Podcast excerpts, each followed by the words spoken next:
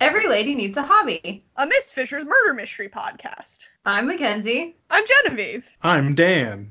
That's right. This week we have another guest host, Dan Budress, aka my husband. Hey, everybody. We got Dan. Woo!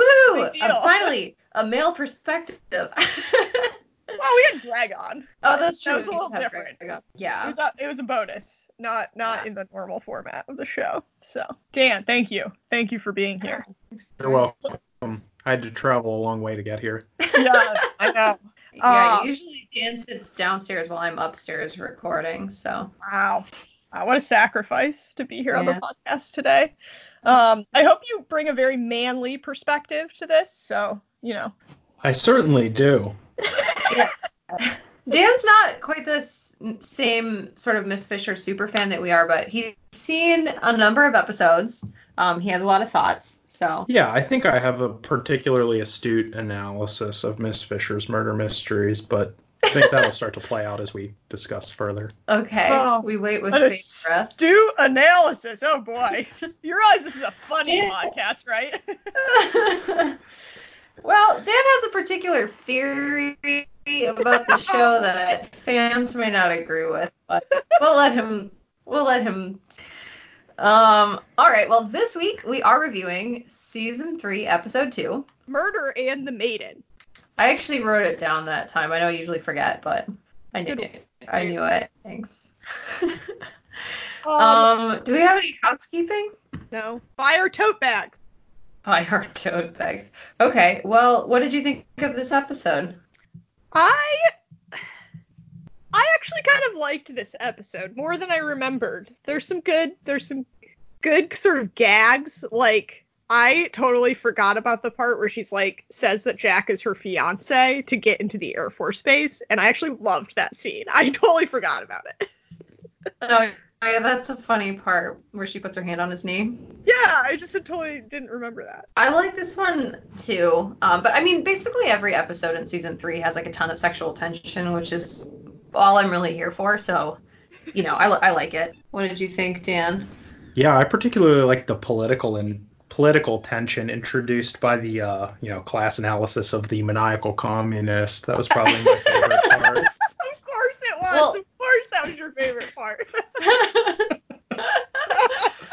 well, the it's sort of a running theme that the cab drivers for incest are communists. So that kind of it's like a thread that runs through the whole show. Gotcha. Yeah. Gotcha.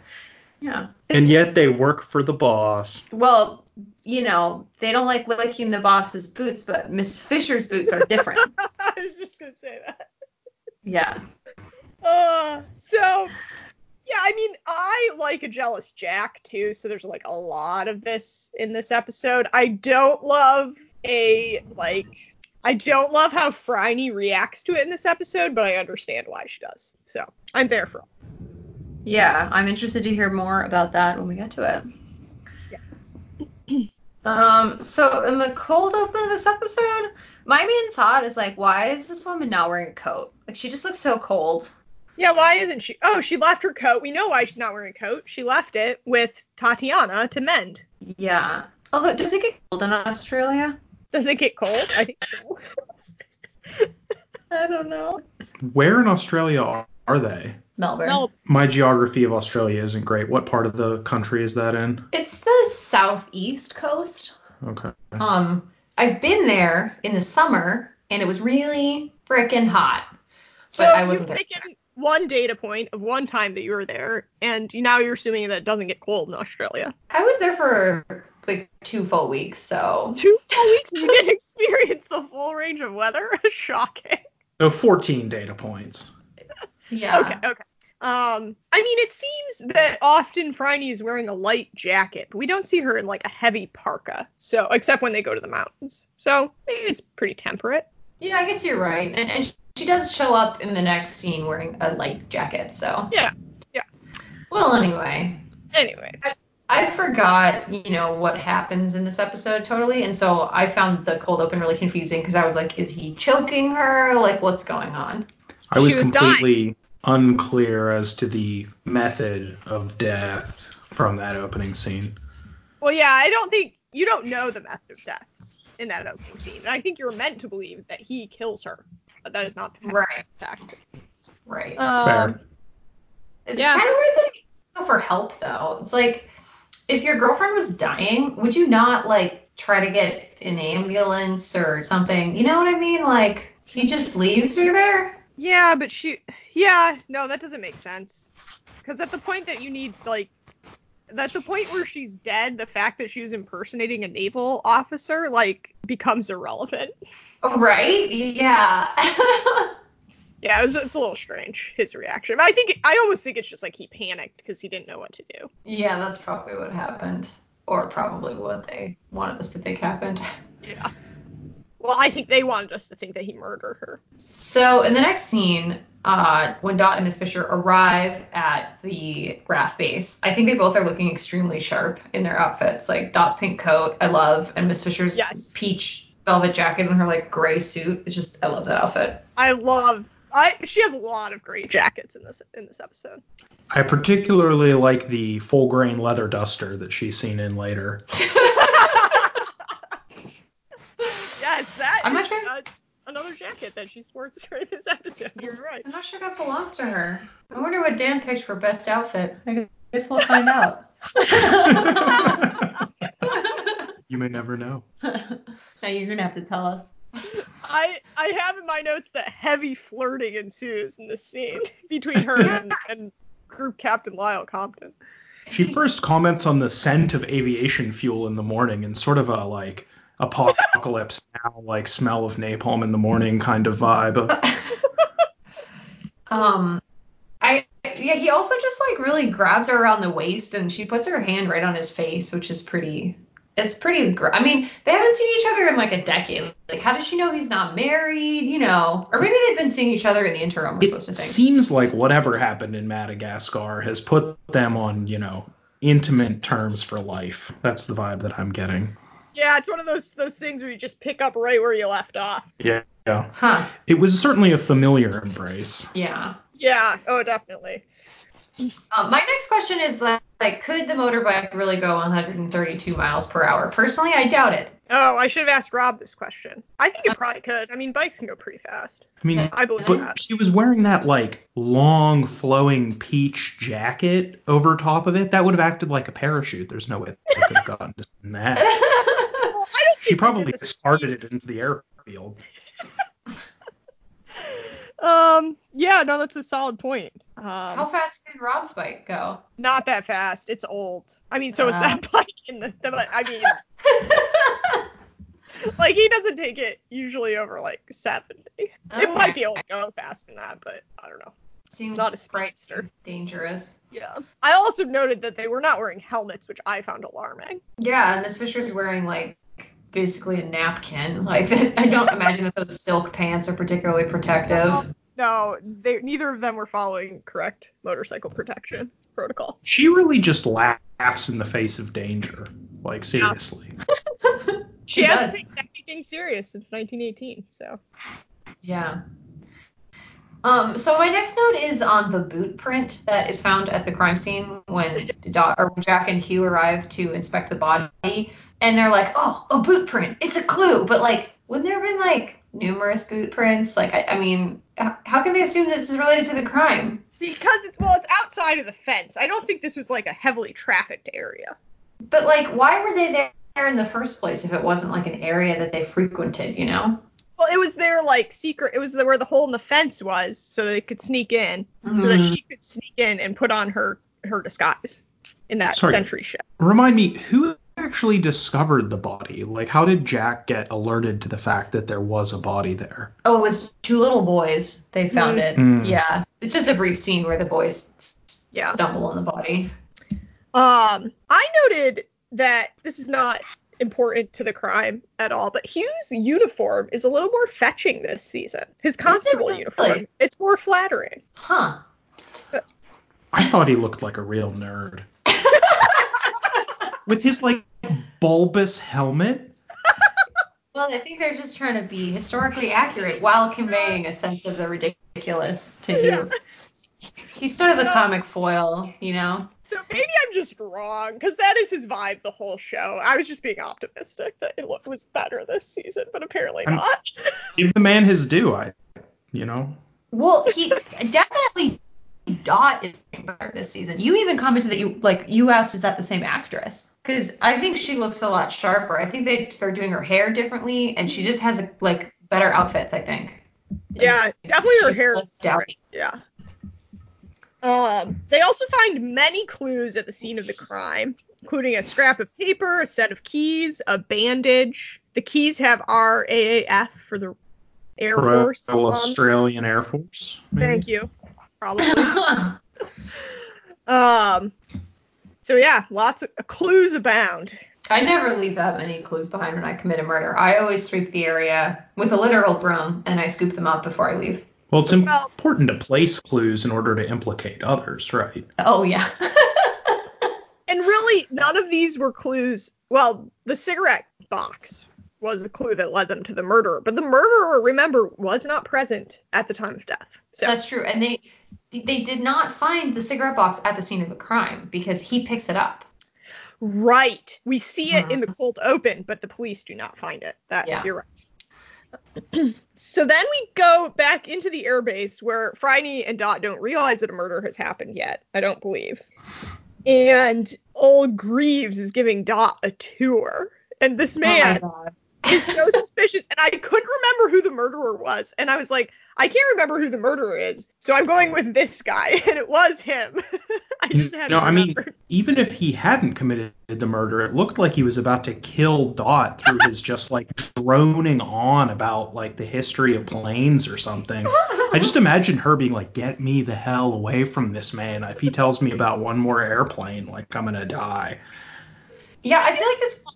though, because there's like the guy in the radio episode that just drones on and on, like just giving her bird calls. I don't know. She's she's like a magnet for those types of guys.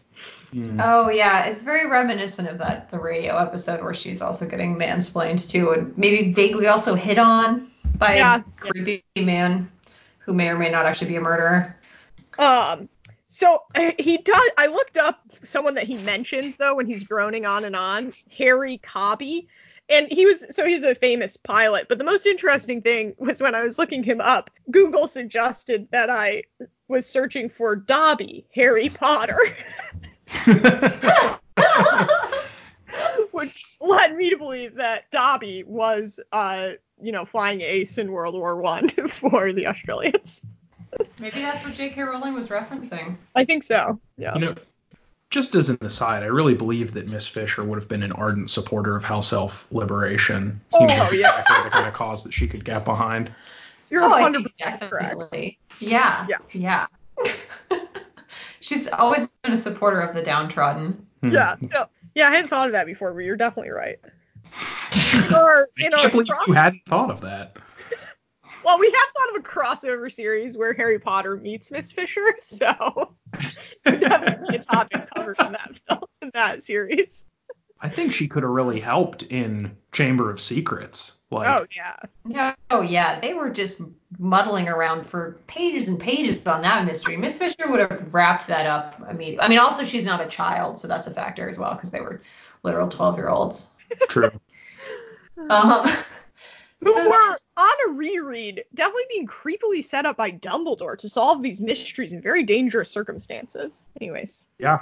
yes, that's the no, I, podcast, I- so. I think that there's a parallel here between the role of Dumbledore in this reading and the role that I believe Miss Fisher holds in the series.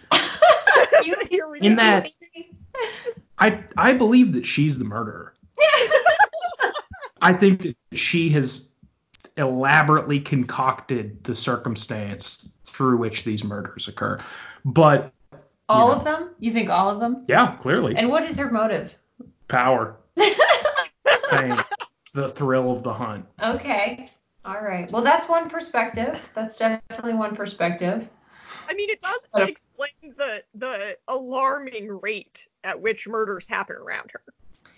Yeah, I think it's a pretty unrealistic murder rate in the city of Melbourne. So I don't know. Dan might be onto something. We'll keep tabs on that. Maybe that's the twist ending of the film is that she's been committing the murders all along. Maybe The truth it is- is. well, anyway, so I think my next note is that Miss Fisher is at the commie bar again. But The I, Yeah, commie because- bar. The commie bar. Show a little respect. We also learn before she goes to the commie bar. Sorry, Dan. Oh. Headquarters. it's a bar. It's the European Club or something. Um. Anyways, so we learn that the union, so there's union laborers at the Air Force Base, and they all look very, very unionized. Um, but they've been accused of sabotaging the plane that crashed, and it Right. was. Um, and then we also learn that the the pilot of the plane that was sabotaged hasn't shown up for duty, is and is in fact missing. So this is what uh, leads her to the to the den of communism. The den of commie. Sorry, has she been there before? Did you say she ends up in the commie bar again? Well, I'm not, actually, I'm not actually sure it's the same bar, but there is another episode where she gets mixed up with some like Russian anarchists, Hmm. and I think maybe Latvian is it the same? Latvian, sorry. Is it Yeah, the same it's- bar? It's the Um, same set. It's the same set, but I think it's technically a different. So what I picture, you know, all those like sort of dingy, like like in Nashua, there's the the Polish club or the like Ukrainian club. I imagine I was telling Rod, I imagine that all of those those buildings, they're exactly like it is in the show inside. Yeah, And like I've been everyone's- to like Fraternal Order of Eagles or whatever, and it's like you know there's a bar and like people hanging out. And they only serve decaf coffee, and everyone there is over 85.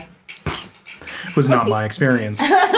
No, I'm picturing them all to be in in like 20s garb discussing, you know, the Russian Revolution. I will Yeah. not be dissuaded otherwise. That is what is I going on. just want to be clear. I don't think I'm not sure that Latvian anarchists would get along with these communists. I mean, these guys are statists.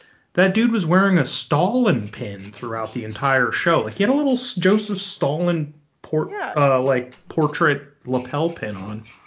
They laid it on thick there. Yeah, I don't. Again, I don't think. I think this is just a different club. That Bert and Seth know all of them though. They're they're frequent. Um, so wait, before she goes there though, we we we get a very manly standoff between Jack and Lyle Compton. Oh my god, I you know I forgot because actually I skipped a whole section of my notes accidentally. I also want to note that the cover, um, the cover of Manning's file with the picture on it, if you pause it on that scene, it she kind of looks like a woman in the picture. Oh yeah, definitely. I'm like, why did no one pick up on this sooner? Um, Yeah, pretty far fetched. But yeah, we get this we get this great standoff where Jack comes with the news of the dead body, and we get the old fr- we're just old friends line, and then he leaves with a "You'll find me at the morgue, Miss Fisher," which is like what a parting shot. Oh man, well they're always going on dates to the morgue. yeah, Dan, how is that your go-to date location? The morgue. Yeah, Uh, I mean, I wouldn't roll it out entirely and call it a go-to. He likes to take me to the ICU instead. The ICU? You mean Yeah. the ICA, maybe? No, I was a joke about just like a step before the morgue. um. Well, anyway, so then Miss Fisher does go to. Wait, does she go to the morgue before she goes to this communist bar? Oh my yes, gosh. yes, you skipped a bunch because we, then we get Hugh telling Dot how dangerous the Air Force Base is because there's guns and men there, which I might so note. silly. she hangs out with police officers all the time who are Yeah. men who have guns. Like literally, he is a man with a gun who hangs Yes. out in a place full of men and guns. He says Anyway. a lot of dumb shit in this episode. Ugh. anyways, we also key to the murder. Um, the keys that were found with the dead woman have the missing man's service number on them.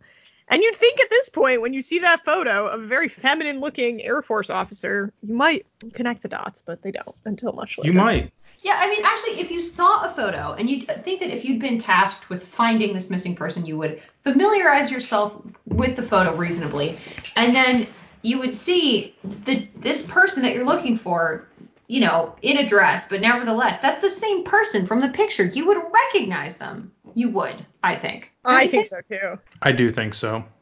but they don't. They don't. For Miss for Miss Fisher, that's pretty bad. You know, I know. she gets everything.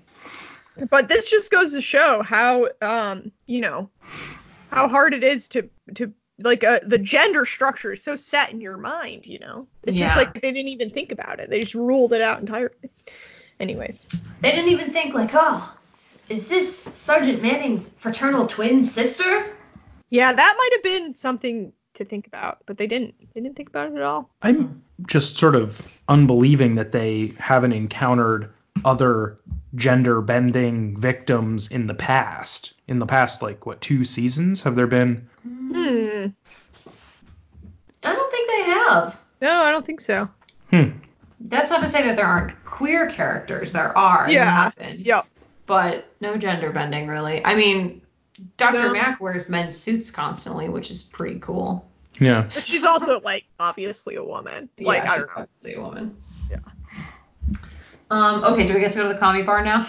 No, then we go to the we go to the morgue. oh, We gosh. see okay. Mac, and she's wearing that her stupid r- white lab coat over her suit, which is sad. Yeah. And we learn that the woman di- died of poison. Um, and then we get this. Well, Fridays like maybe she was lovers with the missing man, and then Jack's like, or maybe just old friends. Ooh. Ooh. Jack, we just we go on motorcycle rides, mustache rides. like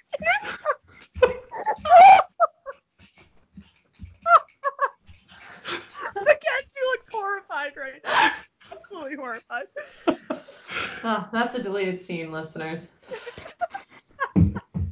Um, also, the scrap of paper that is found at the scene of the crime is a love letter. So Or that's so it seems. And then Jack huffs out because he's just like he can't get over Lyle and Friday, and that's like he's he's not even focused on solving the crime. So he huffs out, and then Friday finds another clue inside the bandage, which is a bus ticket. And this is where Right. yeah, so this is what leads them to the commie club because they take it home and Dot's trying to figure out where it would take the the woman and um Bert and Sess and Franny are talking about how they think maybe she was um maybe if Manning was trying to figure out if the union sabotaged his plane, she was trying to help him figure it out and went to the union hall. It's it's like a little bit of a stretch, but It, They get so there. yeah, it looked like in that scene Dot was like calculating all the possible combinations of results that that ticket could have given her. Is that what she's doing? Mm-hmm. yeah. Yeah, because they're like, oh, well, she could have been going to this bar, and that bar is in this zone, and then she's like, would this ticket be enough to get her to that zone? So she's counting counting it out. Okay, I kind of I got lost at that point about like what the connection was and how they sort of ended up at that bar. It felt a little far fetched, but I, it was also moving a little fast, and I wasn't necessarily keeping up as well as I could have been. It's a common theme for me. yeah, I mean it was it's a little bit of a stretch, but basically it was like sort of like two like Dot was trying to do that separately, and then they were talking about the union, and then Bert and Sess knew where all the union like guys hung out, and then Yeah. they just like connected the two things. Anyways, it's a little bit a little bit of a stretch. Also, we learned that Bert has a s- has a crush on A love Alicia interest. at Union Hall, so maybe that's just where his mind was at. yeah, yeah, always looking for an excuse to go see the coat check lady. Well, she and she hems his trousers. I put in my notes if you know what I mean. It kind of seems like it's fairly unrequited, though, doesn't it? Like, I'm not sure anything has happened between these two. I think he's just like hanging around, bothering her, sort of imagining it, maybe, is the impression I get. Yeah. But She's she is hemming his trousers, you know? Yeah. Saying. yeah, you could be You right. don't hem You just do- anyone's trousers. I don't for sure, although people are constantly asking me to do it. Generally, you have to take your trousers off before someone can hem them. That's the True. stuff- Good point. Exactly. Yeah. Dan's actually not wearing pants right now because I was hemming them. Hemming them. Just kidding. I don't want But- to know what you guys do. I am, in fact, wearing pants, listeners. Exciting pre-podcast activities include cooking and consuming chicken. So Check it. Yeah. Yeah. yeah, Watching a Martin Scorsese film. yeah. Which one? Uh, we started watching The Irishman. Oh, I heard it was very long, so I became immediately disinterested. I think I'm gonna have to do it in a couple of sittings. It's Yeah. three hours. It's pretty hefty. So it's a long. I will only tolerate that for Lord of the Rings. Yeah, for sure. Um. So, uh, I just have in my notes. Bert's love interest has the deets. Um. Well, episode. All right, but first, I love when they're heading into the club. Bert is giving Miss Fisher all this advice about what to not to mention, which is don't mention Mr. Butler or the stock exchange or that you send out your laundry. Don't And talk like a Don't top. talk like a toff. Yeah, Don't talk, you talk. because Uh. like even if Miss Fisher's boots are different, I mean Bert still works for the boss here, and he's taking her to the club. Like Yeah, that actually is a pretty big jump. it's a big jump. And not It's a only big is move. not only is she his boss, but her father is a baron. So she's literally of the ruling class. Yeah, but she grew up in the slums, so it's all right. Hmm. She has humble beginnings. She pulled herself up by her shoe straps. Her shoe straps. All right. Seems like Land- Bert's a class. leader. I mean, probably, yeah. Um, so then we get two men fighting about the revolution, um, and we meet Mr. Higgins, who is the big important Union man. Mr. Higgins, is this our, our boy Rupert Higgins? Yeah, with the glasses. He is such a hilarious parody of a communist intellectual. He's got his hair slicked back. He's like drinking red wine, like swirling it as he drinks it. He's got the John Lennon glasses. He's wearing a suit, the Stalin lapel pin. He just seems like such a turd. Um, It turns It's out cr- he is. he is, in fact, one. He looks just like uh, that guy who plays the Scarecrow in The Dark Knight. Remember that? I don't. Okay. Anyway, forget that guy's name. So then also this is where Miss Fisher finds the victim's coat in the coat check. Mhm. Which I feel like this is a whole sort of unexplored realm of murder mystery clues. You don't often get the abandoned, left behind coat check items, but I, that's a world I'd love to explore. Oh, yes. Just like out of human curiosity.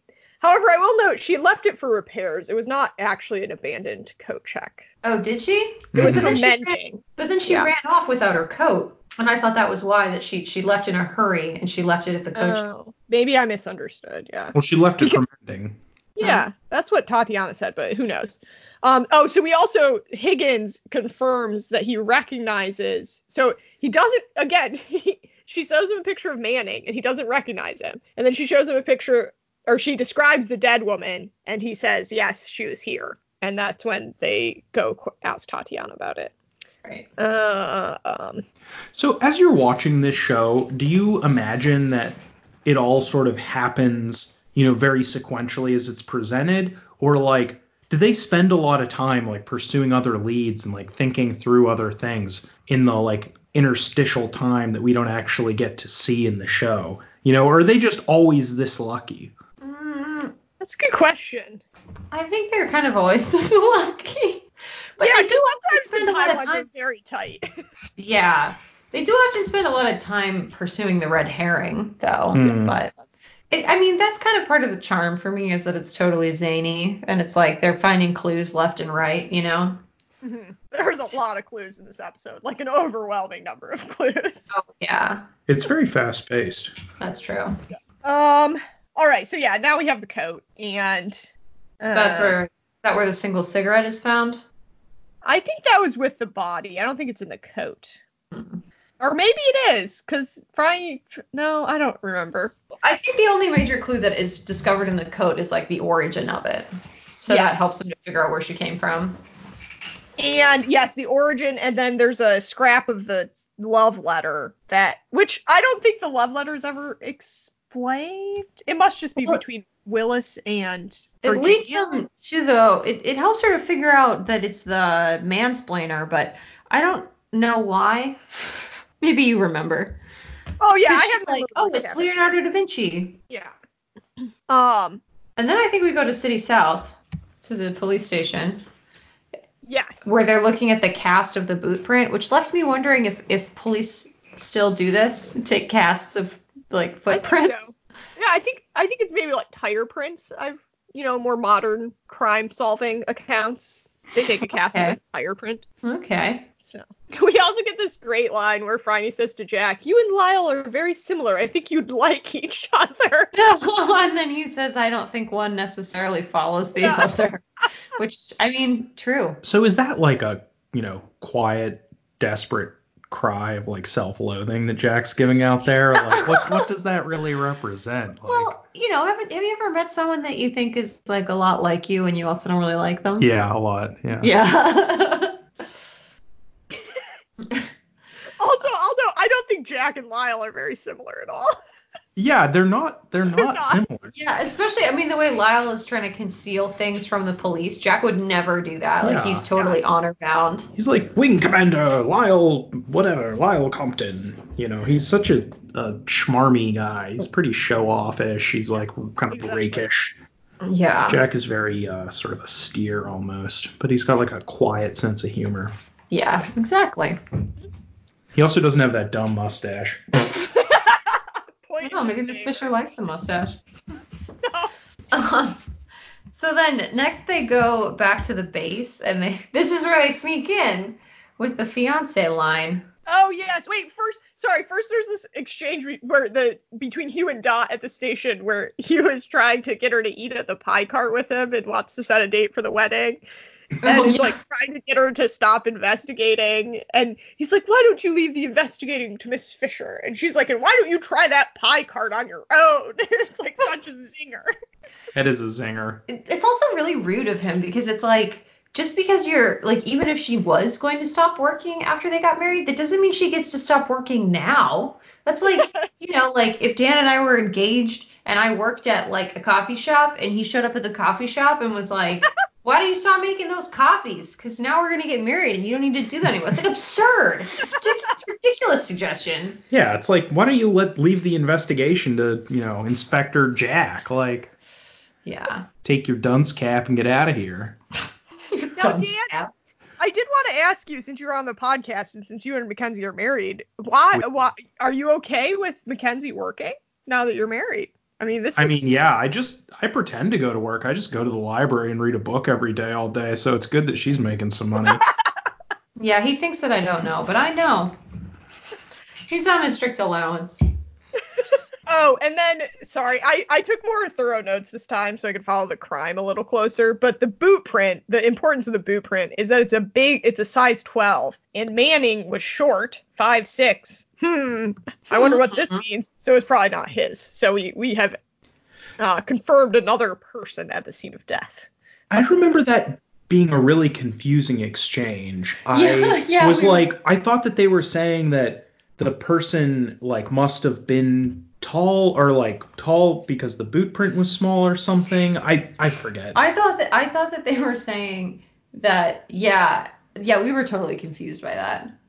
Yeah, well, they were saying so. Their theory, their working theory at this point is that Manning, the missing guy, was having an affair with this woman who Yeah. was- who died, and so then they're like, maybe the boot print is Manning's, but it was too big to be Manning's. So then it's like there must have been someone else involved at this, you know, at the scene of the Hmm, death, not yeah. Manning.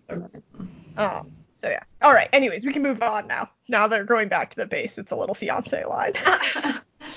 um, yeah, they go back to the base and sneak in by Miss Fisher insisting that she has to be escorted by her fiance, which is hilarious.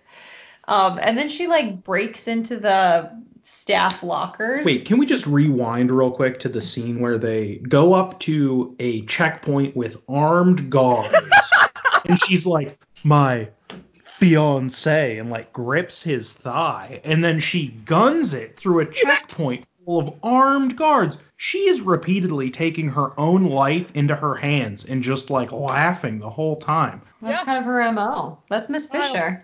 I mean, it seems like a real classic profile of a serial killer. Sure, babe. Sure.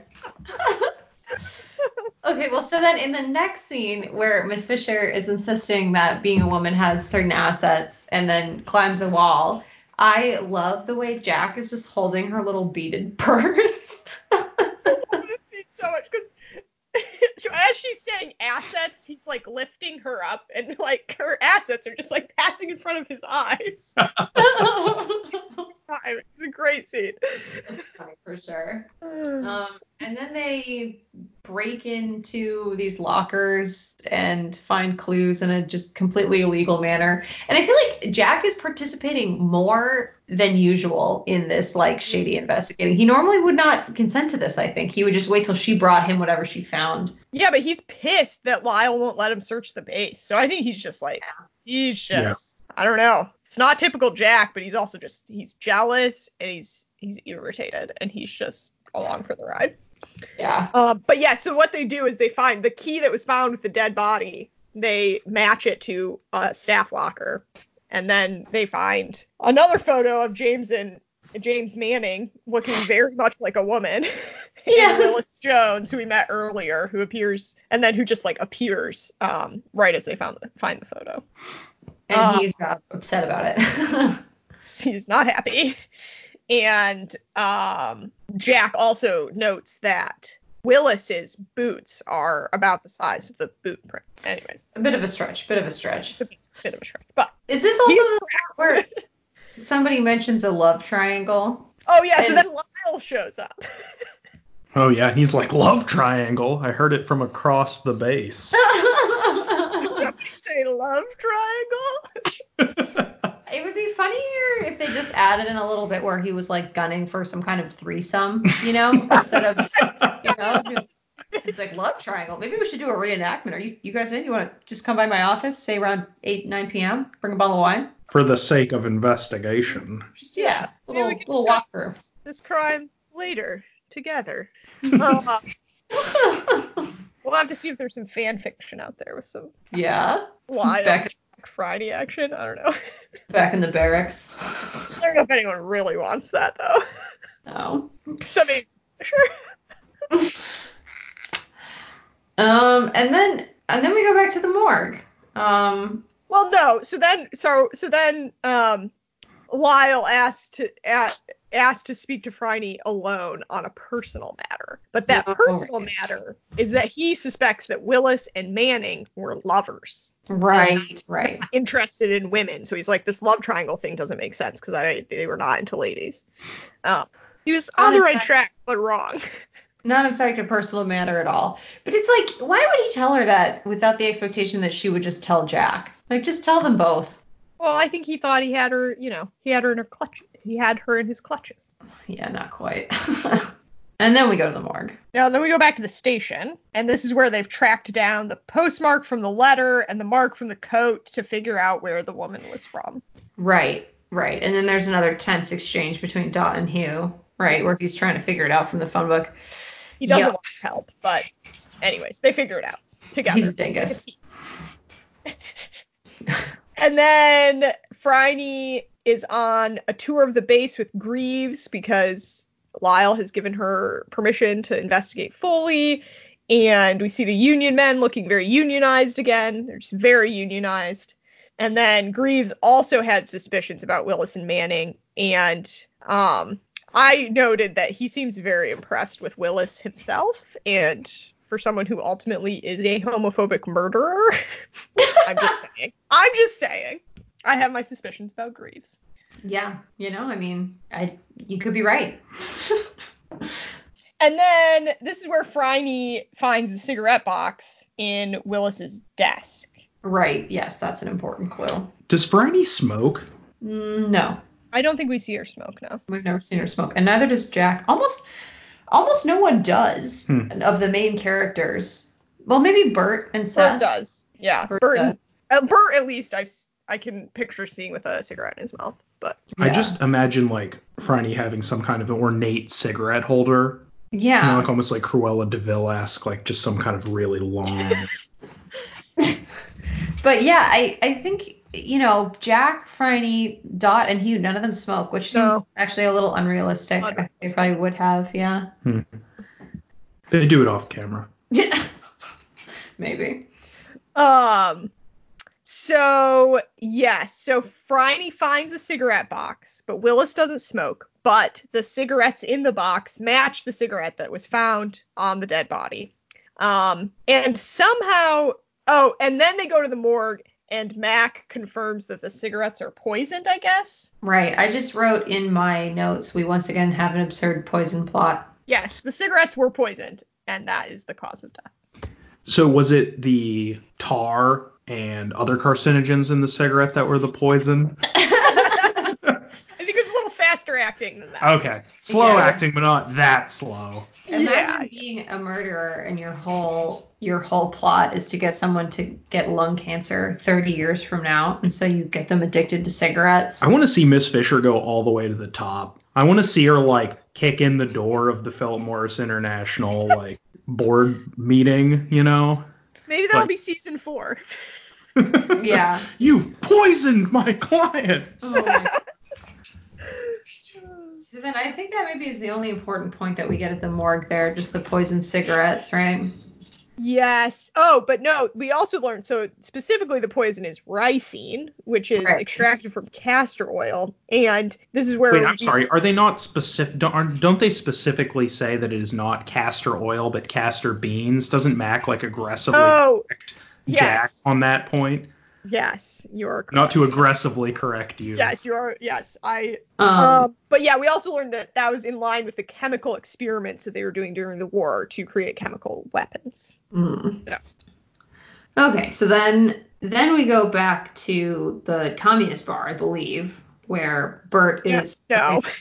sorry. Okay. so that this is when we learned that that Hugh calls and has figured out that there was a woman who went missing six years ago from the area where they've identified, um, who was working as a nurse at a military hospital, and then James Manning had been transferred from that airbase. Um, so that must have been where they met. Right. Right. That's all. Um, so then we go back to the communist bar where Bert is flirting with his love interest, the coat check woman. Is her name Tatiana? Right. Yes. Is that that's the name she has or- uh, initially or Yeah, I don't think it's her real name. It's the Mm. name Yeah. she says is her name. yeah, yeah. Um, and then he does something that I think is just so annoying, um, where she really does not want him to start a fight over her, and he does, and then she doesn't seem angry about it subsequently, but she really should have been because it was a really dick move, I thought. Yeah, I think maybe she was distracted by the fact that she was not who she said she was and was worried it was going to get found out. Yeah. Like she just seems like really agitated. I think she's just like not. Anyways, Yeah. But yeah, Bert picks a fight with Higgins over Tatiana. and then Tatiana gets fired because yeah, not a not a, not a smart move, Bert. But, Yeah. Exactly. Um, and so this is when Tatiana tells Bert that she's actually in the country illegally, which is not really true either. and she needs to get her bag from the club. And she doesn't trust anyone except Bert. Mm, Aw. a bit transparent that I thought. Oh, we missed a scene where Jack at the morgue, Jack, uh, or maybe at the station, I don't remember where it was, but he walks in and is like, Mr. Butler called and Lyle is wanting to see Miss Fisher. And Jack is so angry about it. And then this is where Miss Fisher says, I dance to no one's tune, Jack. Oh It's right. Yeah, you're just dancing to his tune. Right, I forgot about that. Even though they just broken into the base together earlier that I- day, like, I know. yeah. Bad Jack is sad. I don't know. I would say, and then they go to the base, but I'm not actually sure, so you have Yeah, to do they that. do. No, they do. You're right. this is where Franny is updating Compton, and she's like, I'm interested in the big picture. And he's like, And how does Jack fit into your picture? He's not Oh. your usual style. right. And then she says too much ballast for liftoff. Yes.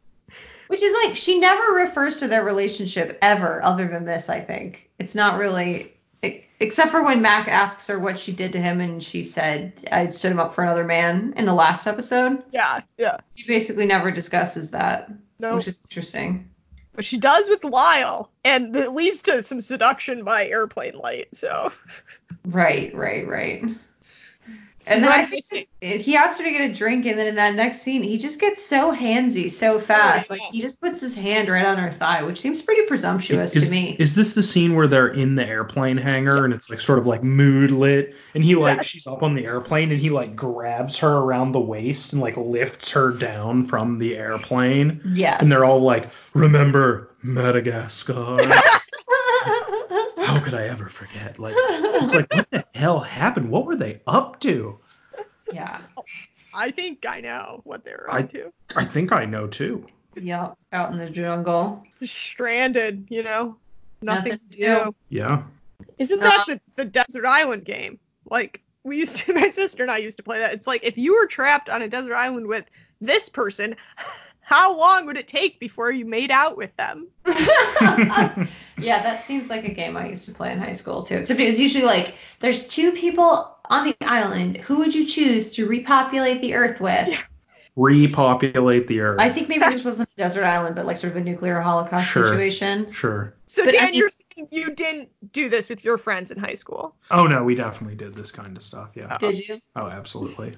The the repopulate the earth question I think is fundamentally flawed because the correct answer is that for the maximum amount of genetic diversity, you would have to choose both options. Yeah. Yeah. Somehow the teenage brain just doesn't think in those those ways though. Yeah. My sister and I would get Subconsciously. really what? Perhaps subconsciously. Yeah, yeah, no, you're yeah, maybe.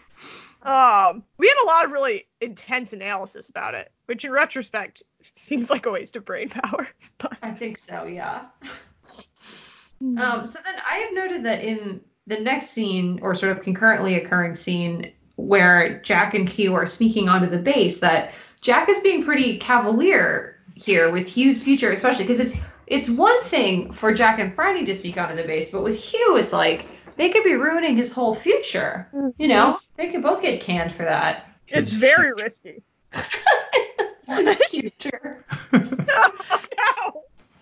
And then when they get caught, it's like, and he tells Hugh to go back to the car, Run, Hugh. and they're pointing guns at him. It's it's ridiculous. Like I just don't think this is in Jack's character, like No. to just put Hugh in such danger like that. No, all of it is very out of character for Jack. And it's a little bit of a stretch to think that he's so jealous and so irritated with Lyle that he just like throws everything out the window like this. I don't know. It's it's a little it's a bit of a stretch. Yeah. But first they find they find uh the uniform, which is Oh, presumably yeah. Manning's. Yeah. Yeah. So that's kind of all they've, they've discovered. The uniform and the little pads, right? And the Condi's crystal. And then Right. he, and then he was like, but why would he take his clothes out off out here? And then Jack just sort of looks at him. It's like, oh. Even though like this is totally Yeah. wrong. Anyways, they still haven't figured it out. But yeah. So, Hugh and Dot, like, have have they been like involved? Like, you know what I mean? Like, is Absolutely not. Don is No. very religious. okay. Yeah. Yeah. They're engaged. They're engaged. Yeah. Okay. But I They're don't think there's any funny So, business. do, what does Dot think about Miss Fisher's sort of like activities? Uh, Mm, She's very shocked at first, I think. Like in the first season, she doesn't really know what to make of it. yeah. But she also has really like like she really trusts Miss Fisher, so I think it's just sort of like, well, that's Miss Fisher and that's how it is. I don't know. It's definitely yeah, not in line with her own moral values, but I think it's almost like live and let live. Like she respects Miss Fisher for a whole bunch of other reasons. So Yeah. And also, Dot's sister is a prostitute. Oh. And there's a whole episode where she sort of like reconciles with her and everything. So, Huh. yeah. Uh, so then we get a really uh, big standoff. the love triangle comes to a head. Um, mixed metaphor there. But anyway. Um, sorry. so Jack and Hugh tense standoff with some guards. Lyle and Miss Fisher run out in various states of undress, and everybody's pointing guns at each other, and it's uh, it's pretty rough. and Miss Fisher's barefoot and in the the jacket that Dan mentioned earlier. Yeah. That she is, not not part of her regular wardrobe. Uh, I don't think we see a reappearance of that one. Yeah, it's funny because you see Jack like look at her and see the jacket, and then it cuts to her feet, and she's Yeah. sort of like crossing her feet a little bit, I think. Yeah. And he's just like clearly seeing red at this point. Oh yeah. Yeah. Like he's been caught, he's being held at gunpoint. Miss Fisher is fornicating with this fly boy. Oh. yeah. And it's it's interesting. He's I mean, this really shows a, a progression of things because these last two episodes he's been really jealous and mad, whereas in previous situations where he's realized that Miss Fisher is involved with someone else, he kind of just rolls his eyes and is like, I don't want to hear about it, or he gets like a little snippy. But here he's like really angry. So I think Dan, I, I hadn't really thought of it that way that he's like doubly embarrassed because obviously she's sleeping with like his rival, but he's also been caught like literally breaking into an air force. Like this is just a really tumultuous moment for Jack. It's a which I don't think terrible situation. we- Yeah. it's Yeah. pretty bad. He's humiliated. Yeah. He's facing censure as a man of law. Like Yeah. It's it's, not rough. good. It's a rough time. And he doesn't take it well. He flees No. in his tantrum. I have noted jealous Jack, so mad. So mad. And then I don't see. I don't like like he just sort of like slinks off. Like the standoff ends because Lyle calls it off basically. So like Jack can't even get himself out of the situation. And then um Franny like runs after him and is like, Jack, it's not what you think. We were just reminiscing. And I just like it's not a good look for Franny. It really bothers me that she does that. yeah, because it is what he thinks. So why does she lie? Yeah, I, I don't. Yeah, yeah, it's Yeah. exactly what he thinks. And then he says to her that she should just keep those eyes turned skyward, which is when she realizes that the original love letter is actually a Leonardo da Vinci quote. And so, so then I think they run back to the house and they're they're poring over the book to try and identify the quote. Um, and there's a great moment where Mr. Butler is like, "S- "Care for a snifter?"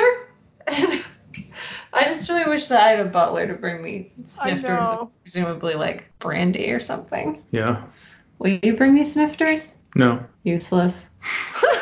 So yeah, this is basically they crack the case because Dot says, "Could Virginia have been an aviatrix?" And then it all just falls into place.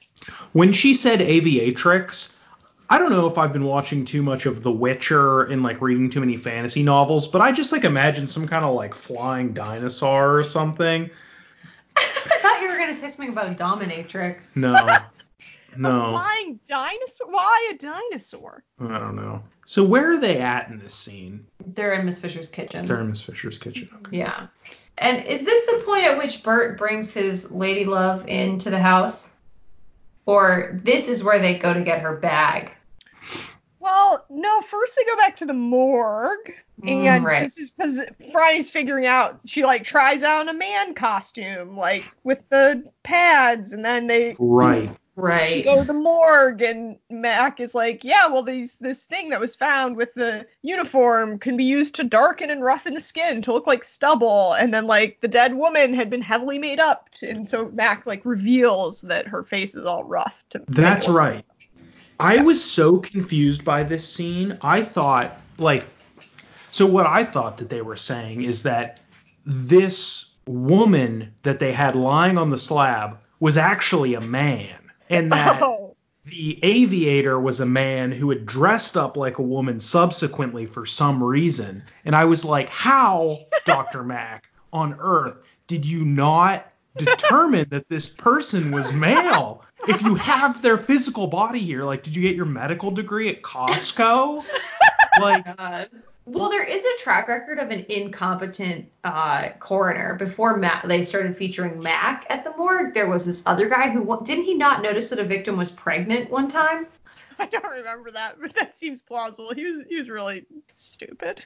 So it's not out of the question, actually. I mean, I was just confused in the end. yeah. Yeah, well, she was a woman who was impersonating a man to be in the Air Force. So yeah. And we also, this is where we make the connection that James Manning was admitted to the Perth hospital. And then, oh, they bring Willis into the station for questioning at this point, I think. And then he's like, yes, Virginia stole his identity, forged his medical papers, and then came to Melbourne in his place.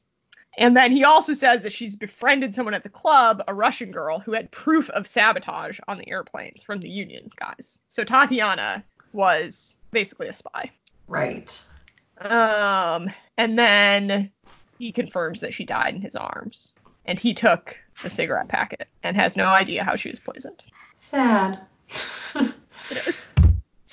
And then this is where Franny opens a cigarette box that Willis had t- scuttled into his desk, and there's Russian writing on the inside. right. And she needs that translated. Yes, and so then Bert and Sess go with Tatiana back to the club to get her things. and Sess goes in, and Bert offers to marry Tatiana so she can change her name. How romantic.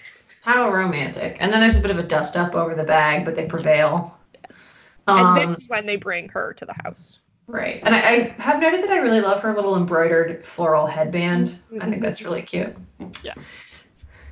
Bryony is also wearing a fantastic, like very rich black jacket with like rich floral um, pattern on it with a matching hat. She's very vibrant. it's a good look. It's a good look. Yeah.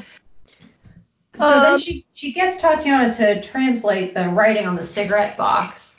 Well, first first she confesses that she's not in fact Tatiana at all, but she has some kind of fake passport, and I don't, I don't remember. It was a Oh, Well, lot- she's like a Yeah. she's like a member of the Russian royal family, right? She's like related to Right. the czars, and her family were like you know expurgated in the revolution or whatever. she's actually Anastasia, and So- this, we've solved well, a centuries old mystery. Sorry, here. did they explain why she's at that bar then? Because it seems like she would want to, you know, murk Higgins if her family was massacred in the Russian Revolution rather than like hanging around with this like schmarmy like socialist bro. Well, I think it's just like she's working there. She just it's like how she can get a job, and she's like kind of hiding her real identity so that the communists don't like you know run her out of town.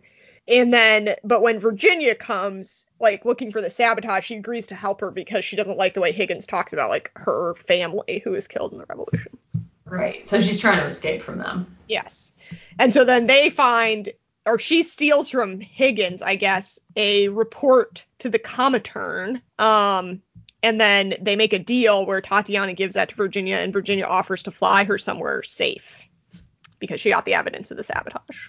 Right. Right. Okay. You. I'm glad you paid such close attention as usual.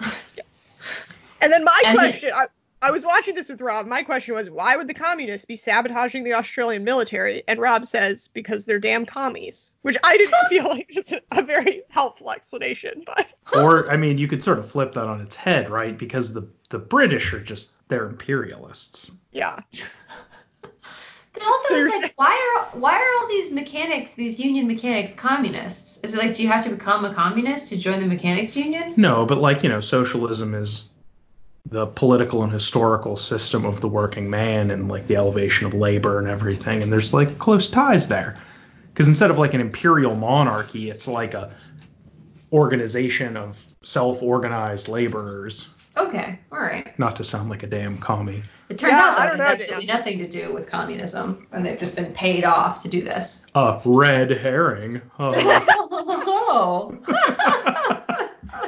So wait, Dan, why would they be sabotaging the Australian military, the Air Force? I still don't get it. Why? Why I mean- sabotage? because the man in the pinstripe suit, the mansplainer, has put them up to it because he wants to kill Manning.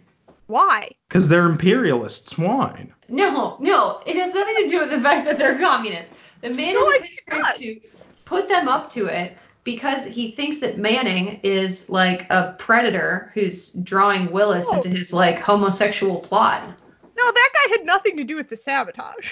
I thought he did. No. No. Oh, huh, He was. He Well- just poisoned the cigarettes. huh. Well, I made that all up then. No, so there was like two crimes here, yeah, right? right. The Yeah. cigarette Right. and the plane. in in the the sabotage, which was just completely incidental to the rest of it. You know, yeah. I mean, I think that the real answer here is that, like, you know, it's about as zany as the rest of it. yeah. I'm not sure why they would really choose to do that. Seems like a pretty harebrained way to get back at like global empire. Yeah, that's. Uh-huh. yeah, yeah, exactly. I don't know. Anyways. Well, so then Tatiana translates the Russian on the cigarette packet, which is the meeting time and place for her rendezvous with the now dead um, Manning. And so Miss Fisher decides to show up dressed as Tatiana, Yeah. putting Bert, Dot, and Sess all in danger by making them come along in the cab. And I, I don't understand this part either very well. So, like, Higgins shows up to kill who he thinks is Tatiana. It's actually Miss Fisher. But how does he know about the meeting? Oh, because Sass goes back to the club to start a rumor. Basically, he like he meets up with some guys outside the club and like tells them about the meeting Huh. to lure Higgins there. Oh, okay. so that All right. Tatiana doesn't escape with this report that he put together about the sabotage. Yeah. Um, so, th- yeah. So then he shows up and like tries to shoot her and then there this ins- absurd flight scene ensues where she like he's running and she's chasing him in an airplane like what what was the proposed outcome here she was going to run him down with the airplane like i Yes. it doesn't seem possible In have you seen in the one Indiana Jones movie, he like battles the guy and gets him really close to the like spinning propeller blades and the guy gets Yeah. like chopped up by the propeller blades. That's Oh. what I imagine happened is Miss Fisher just like just like buzz I think and he it just would like be amazing. splatters. Oh my god. Well, I guess you're right. Yeah, I didn't think of the the possibility of a propeller a the possibility of a propeller propulsion. I don't know. A The propeller. peril of propeller possibility. the perilous possibility of propeller protuberance. Oh no. it's- Anyway. Well, I think the real reason is that she could see where he was, so then she could guide Jack on the motorcycle to chase him. she was trying to kill him with that. yeah. I don't think so. I Okay, don't but I know. love it when Jack gets on the motorcycle because it's like, you know, Lyle was on the motorcycle at the beginning of the episode, but then when Jack gets on the motorcycle, it's showing that there's a, a clear winner here and it's Jack. I think. Oh yeah, I mean obviously. Um, before this happens though, we learned some important clues to the murder. Um, in that Dot reveal this is back at the ranch when they're getting ready for the stakeout. Dot reveals that Mr. Greaves, the creepy guy, was in the place during the war in a factory, and Mr. B is like, oh, that's where they made mustard gas. Right. So this is like what ties him to the poisoned cigarettes. right. Anyways, Franny is very suspicious. Um, and then She is very suspicious, yeah. I mean, of Mr. Greaves. oh Um, and then at the beginning of the stakeout, we get this great scene where Jack and Lyle are talking to each other and discussing how they've been manipulated by Friday Fisher. and tensions are very high. Tensions Oh, are. man. Uh, Maybe we anyway. Anyway. get a spin-off show where the two of them are in intense partnership to solve Air Force crimes and they have to go up in airplanes and you know yeah, but then we'd, we'd have to watch Lyle more though. I don't mind Lyle so much. Really? Ugh. I don't know. Mustache. you just hate his mustache.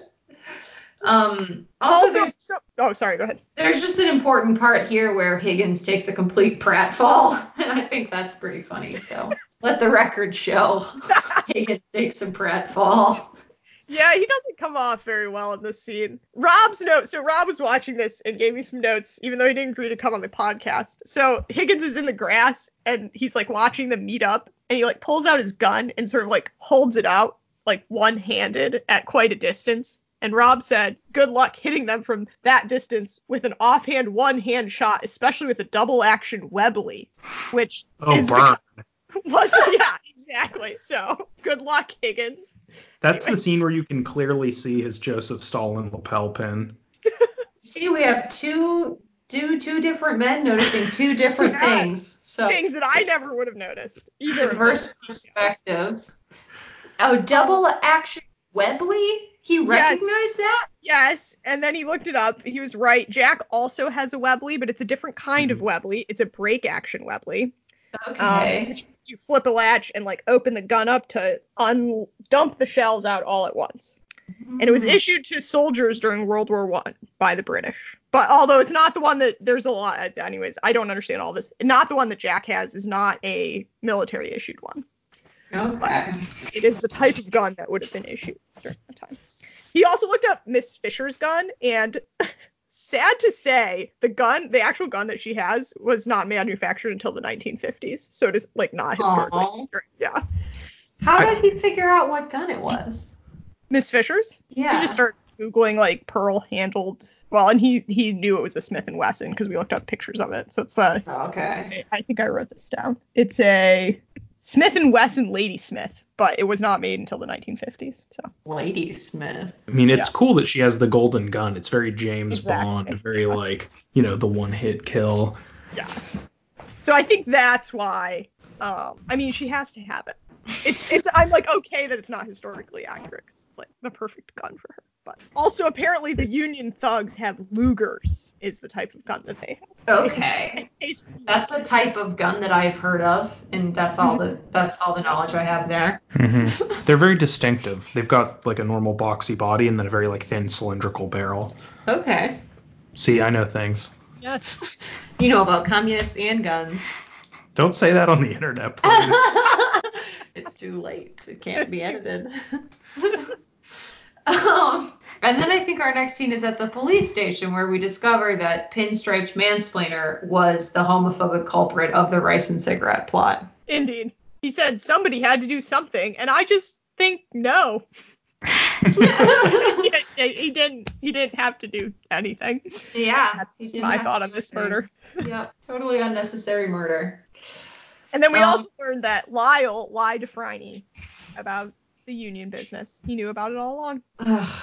Ugh. Well, that's the end of him. It is. Last nail in the coffin there. And then, as always, the final parlor scene where Jack and Franny are sharing a drink, toasting their successes. And she toasts him as the as yet unsung hero who has saved her life again and again. But I take issue with this. She always saves herself. He's only actually saved her like one time. He always comes in after she's like escaped Yeah. the handcuffs or like, you know, subdued the perpetrator. Yeah, I took it as less a literal saving and more as a like their friendship is, you know, Yeah, I guess so. I don't know. Well, anyway. I thought it was. It was sweet. Um, It was. We also Dot and Hugh do set a date. They have a real talk about working women. That's true. Yes, I forgot about that. Aww. Aww. Although there's no reason giving given for why Hugh has a like a total 180 on this issue. No. he has no backbone, that's why. Rude. I'm cutting off your allowance. Ah! Good thing I go to the free library. All right, murder recap. Okay. Um. So Pinstripe Mansplainer was on to Manning and Willis having an affair. Thought they were gay. Turns out he was homophobic and a murderer. So he used And his wrong. knowledge and wrong. Yeah, he was also just frankly wrong about the situation. Um. And he used his knowledge of chemical weapons that he gained at a factory during the war to poison Manning's cigarettes, which is a slow acting poison, to throw off any suspicion of him, I guess, because he was not present at the time of death. Um, Manning was in fact a woman, uh, Virginia, who had stolen a ailing airman's identity as a nurse in a hospital and assumed his post as a pilot with the Air Force. Um, there was Union workers at the Air Force Base that were under orders from weirdo communist Higgins to sabotage sabotage things, and um, they sabotaged Virginia, aka Manning's plane, um, and so she was hell bent on uh, figuring it out, and she befriended Tatiana at the club. Um, and they stole a report that Higgins was making about the sabotage to um, get to the bottom of it, and um, then she died. that's that's what happened. All right, great recap. It's an eventful couple of days. Yeah. Yeah. So, um, let's start it out with worst outfit of the week. Um, I went with Max Corner outfit. I'm sick of seeing her in that white jacket, and I want to see the tweed suits again. I put Franny in Lyle's coat.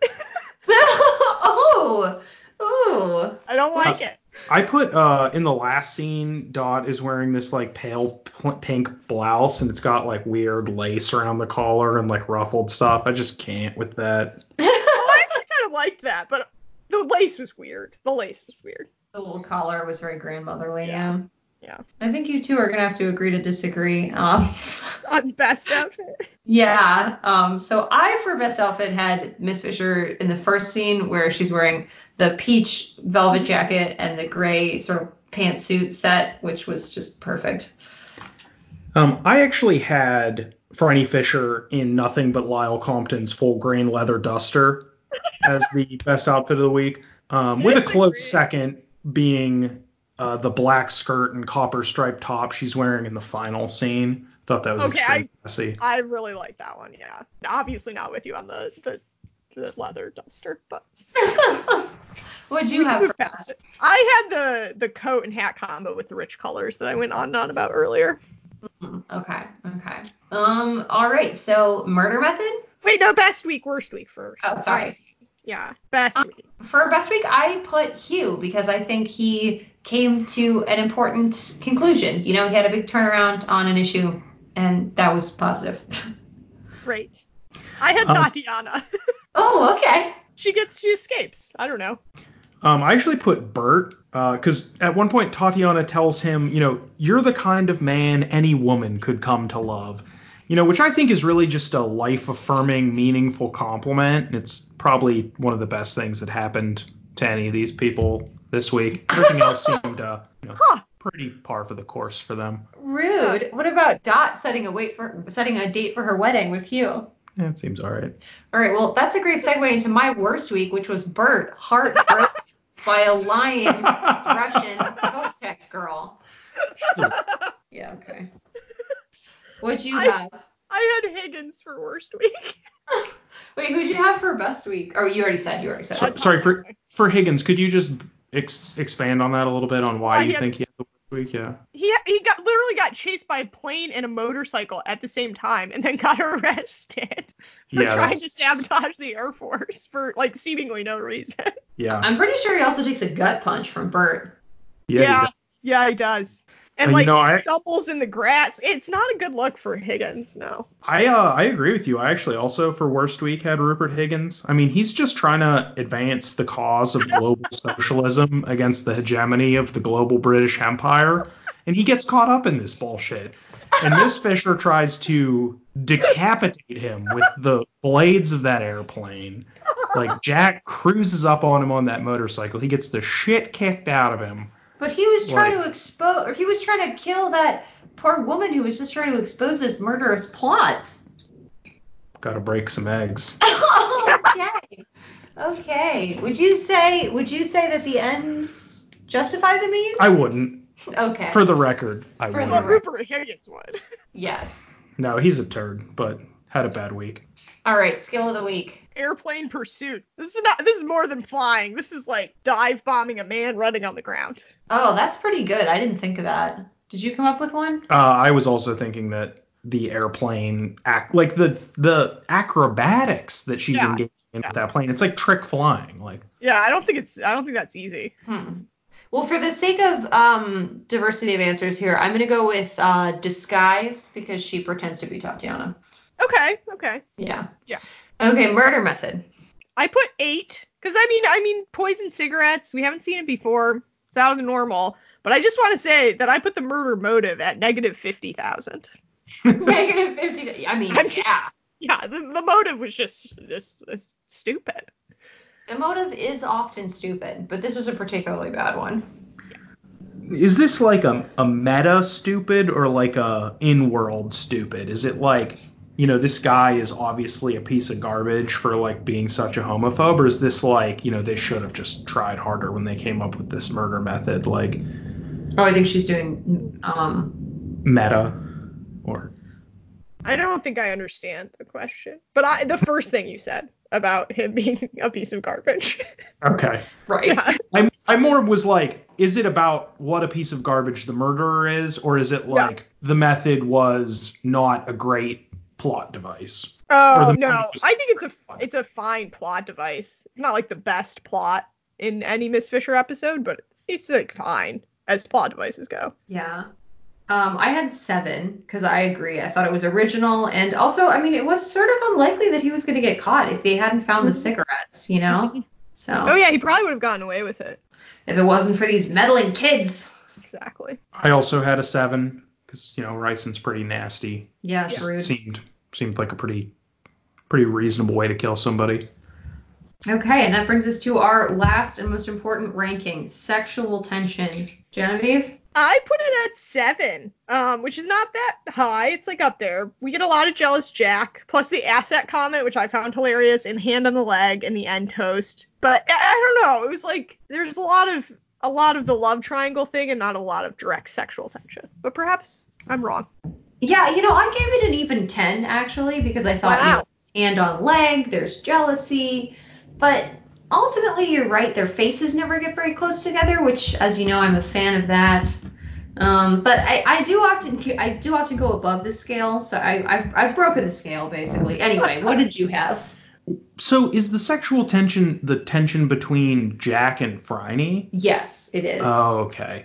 Because there's You're a right. lot of tension between like her and Compton when he's like lifting her off the airplane Yeah, and yeah. stuff. Like that's pretty provocative, clearly. so what did you um, what did you rate that? I at? actually didn't. I think I put a six, but I don't really have a lot of context, so take it with a grain of salt. All right. Well, it's it's nice to have a, a new, fresh perspective on things. All right. That wraps us up. It does. Next week will be at season three, episode three, Murder and Mozzarella, which I just watched Oh. last night and is one of my favorite episodes. I love that one. The only time Jack ever has a love interest other than Franny, and I guess Rosie, but like, you know, Yeah. That's kind of already over once the show begins. So, yeah, yeah. All right. All right. Till then. Till then, listeners. Bye. Bye.